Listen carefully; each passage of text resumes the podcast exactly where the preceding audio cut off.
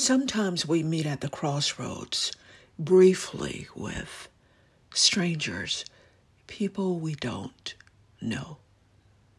Hi, it's Stormie with an insightful moment.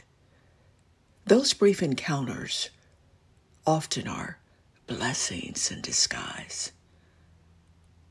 It's so important that we acknowledge one another respectfully.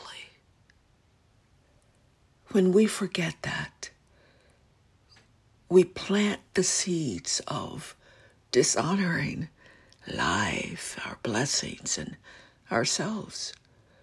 One of the most generous, thoughtful things we can do in the presence of a stranger, encountering someone, is engage them, even if it's for a brief moment. One of my favorite scriptures, Hebrews 13:2, do not forget to entertain strangers. Thereby some have entertained angels unaware. You never know what God has in store for you, and you never know the vehicle that he's going to bring it through. Acknowledge those that acknowledge you in love. And so it is. An insightful moment at stormiesteele.com. Live wise, live well, live whole.